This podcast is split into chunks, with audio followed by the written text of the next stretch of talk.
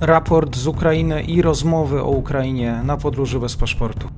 Dzień dobry wszystkim słuchaczom. W nowym tygodniu mamy 19 kwietnia, wojna na Ukrainie. Trwa 55. dzień rosyjskiej inwazji na Ukrainę. Tradycyjnie zachęcam do subskrypcji tego kanału dla wszystkich tych, którzy są tutaj po raz pierwszy oraz do obserwowania profilu Michała Marka na Twitterze. Michał Marek przedstawi najważniejsze informacje. Dzień dobry. Dzień dobry, witam serdecznie. W przeciągu ostatnich 24 godzin Rosjanie nadal aktywnie ostrzeliwali ukraińskie miasta. Uderzenia e, rakietowe zostały skierowane m.in. na e, okolice Charkowa, miasto Mikołajów, miasto Dnipro i jego okolice, a także na e, okolice Zaporoża. Jak informują ukraińskie służby, Rosjanie nadal formują struktury uderzeniowe w obwodzie białgorodzkim i rostowskim. Siły te mogą zostać w najbliższym czasie przerzucone na wschód Ukrainy, stanowiąc siły, które uzupełnią ponoszone przez Rosjan straty e, w wyniku działań e, ofensywnych. Jeśli chodzi o sytuację na froncie, zgodnie z zapewnieniami ukraińskiego prezydenta oraz e, Ministerstwa Obrony Ukrainy, Rosjanie rozpoczęli prognozowaną wcześniej kolejną fazę uderzenia na Donbas. Prawdopodobnie dochodzi właśnie do skonsolidowanej ofensywy prowadzonej na wschodzie, do której Rosjanie przygotowywali się w trakcie ostatnich tygodni. E, nadal jednak dochodzi do nas ograniczona ilość informacji i skalę zjawiska będzie można dopiero w bliższym stopniu e, oszacować e, no, dopiero w najbliższych dniach, czy też chociażby w ciągu najbliższych godzin. W przeciągu ostatnich 24 godzin zacięte walki trwały przede wszystkim na wschodzie. Ataki skoncentrowały się na kierunku wyprowadzonym z Iziumu, na wschód od miasta. Ataki dotyczyły pozycji, które zostały wcześniej przejęte, no, dokładnie w dniu wczorajszym przez y, Ukraińców, skąd częściowo y, siły zbrojne Ukrainy zostały odepchnięte. Atak niejako został wyprowadzony na pozycje, które zostały niedawno zajęte, na, te, no na te pozycje, które po prostu nie zostały wcześniej, nie, nie, zdążono, nie zdążono tych pozycji odpowiednio umocnić. Potężny atak wyprowadzono również w kierunku Siewierodoniecka. Tu walki trwały o e, miasto Kreminna, które prawdopodobnie Rosjanie e, zajęli. Potężne uderzenie dotyczyło również sąsiedniego miasta Popasna. Tu Rosjanie zostali z kolei zatrzymani. Działanie ma na celu złamanie linii frontu i próbę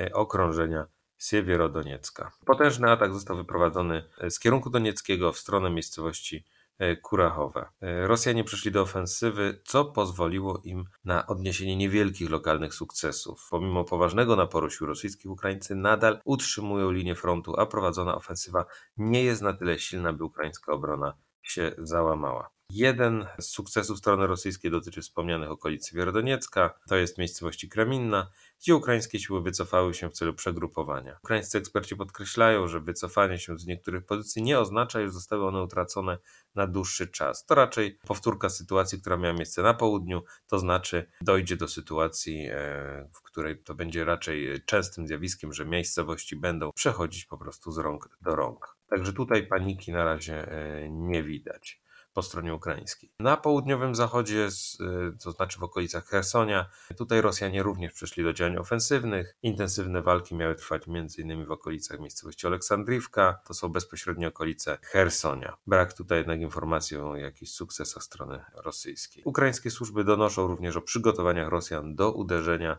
w stronę Zaporoża, czyli tutaj z południa na północ, e, okrążając miasto Zaporoże. Tam mają znajdować się potężne zgrupowania Rosjan. Nie doszło jednak do jakiegoś nadzwyczaj intensywnego ataku. Tutaj sytuacja jest nadal pod kontrolą. Sytuacja pozostaje relatywnie stabilna, lecz prawdopodobnie Rosjanie rozpoczęli już oczekiwaną ofensywę. Na dany moment koncentruje się ona na ataku wyprowadzonym z miasta Izium oraz na ataku wyprowadzonym w stronę Siewierodoniecka. Siły zbrojne Ukrainy wykorzystały ostatnie tygodnie do przygotowań, do, do odparcia tej ofensywy, co spowoduje, iż rosyjskie działania mogą nie przynieść Kremlowi nadmiernych sukcesów. Rosjanie niestety mogą jednak przejąć kontrolę nad częścią miejscowości czy też regionów w obwodzie ługańskim lub odepchnąć Ukraińców od Hersonia.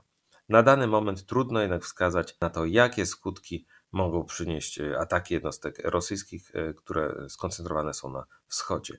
Intensywne walki trwają, sytuacja jest trudna.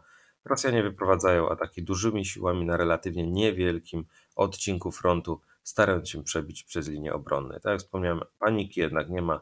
E, tu ukraińscy eksperci mm, wskazują na to, że raczej e, walki będą mieć charakter właśnie troszkę Rosjanie, coś uda się Rosjanom e, zająć, potem Ukraińcy przeprowadzą kontrataki i będzie właśnie takie przechodzenie miejscowości z rąk do rąk raczej przynajmniej strona ukraińska stara się tak przedstawiać tę sytuację, że to raczej będzie miało taki charakter działań niż to, że Rosjanom uda się jakoś no, całkowicie złamać front na którymś z odcinków i odmienić całkowicie sytuację na froncie. Na pewno walki będą zaciekłe, jednakże no, kolejne dni dopiero przyniosą wiadomości, które pozwolą nam ocenić, na ile już z, z większym prawdopodobieństwem, jakie skutki już to uderzenie rosyjskie przyniesie. Jeśli chodzi o front informacyjny, tu Rosjanie nadal budują przekazy o planach Ukraińców co do organizacji rzekomych prowokacji, e, mających na celu wymordowanie własnych obywateli, tylko po to, by oskarżyć o to Rosjan. Bieżący przykład dotyczy komunikatu Ministerstwa Obrony Rosji, co do tego, że Ukraińcy mają ostrzelać w prawosławną Wielkanoc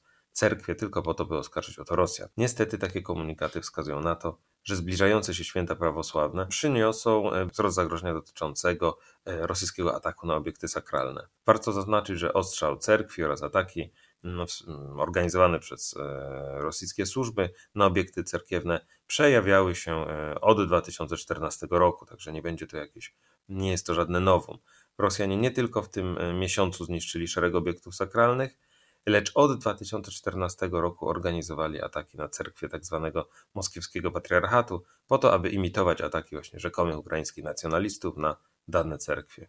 No a przez to budować obraz Ukrainy jako państwa rusofobicznego, które morduje, w cudzysłowie, rosyjskich kanonicznych e, prawosławnych. Kwestie te opisałem w swojej monografii naukowej Operacja Ukraina. Wątek ten był e, dla Rosjan bardzo ważny, szczególnie na przełomie 2017 i 2019 roku, kiedy Ukraina starała się otrzymać zgodę patriarchy Konstantynopola na utworzenie kanonicznej cerkwi, to znaczy uznanej przez całą wspólnotę prawosławnego, prawosławną, mm, co pozwoliłoby na wyrwanie się ukraińskiego prawosławia spod kontroli prawosławia moskiewskiego, który jest ściśle kontrolowany przez Kreml.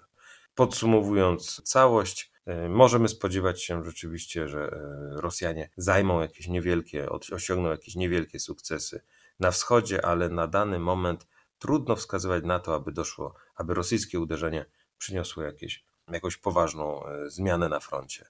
Oczywiście jest to możliwe, jednakże no, na ten moment jeszcze jest to, no nie możemy powiedzieć, nie możemy tu wskazać jakieś miejsce, gdzie Rosjanom udałoby się przebić. Na pewno trwają walki, e, zacięte walki i tu strona rosyjska koncentruje się na tych wspomnianych kierunkach. No i łącznie tak samo stara się nadal przejąć kontrolę nad Mariupolem, gdzie opór ukraiński nie został złamany. Jeżeli kogoś interesują również relacje właśnie w ukraińskim e, świecie prawosławia, zachęcam do tego, żeby sięgnąć po materiał, który będę linkował w komentarzu. E, tymczasem dziękuję serdecznie za podsumowanie. E, Michał Marek, do usłyszenia.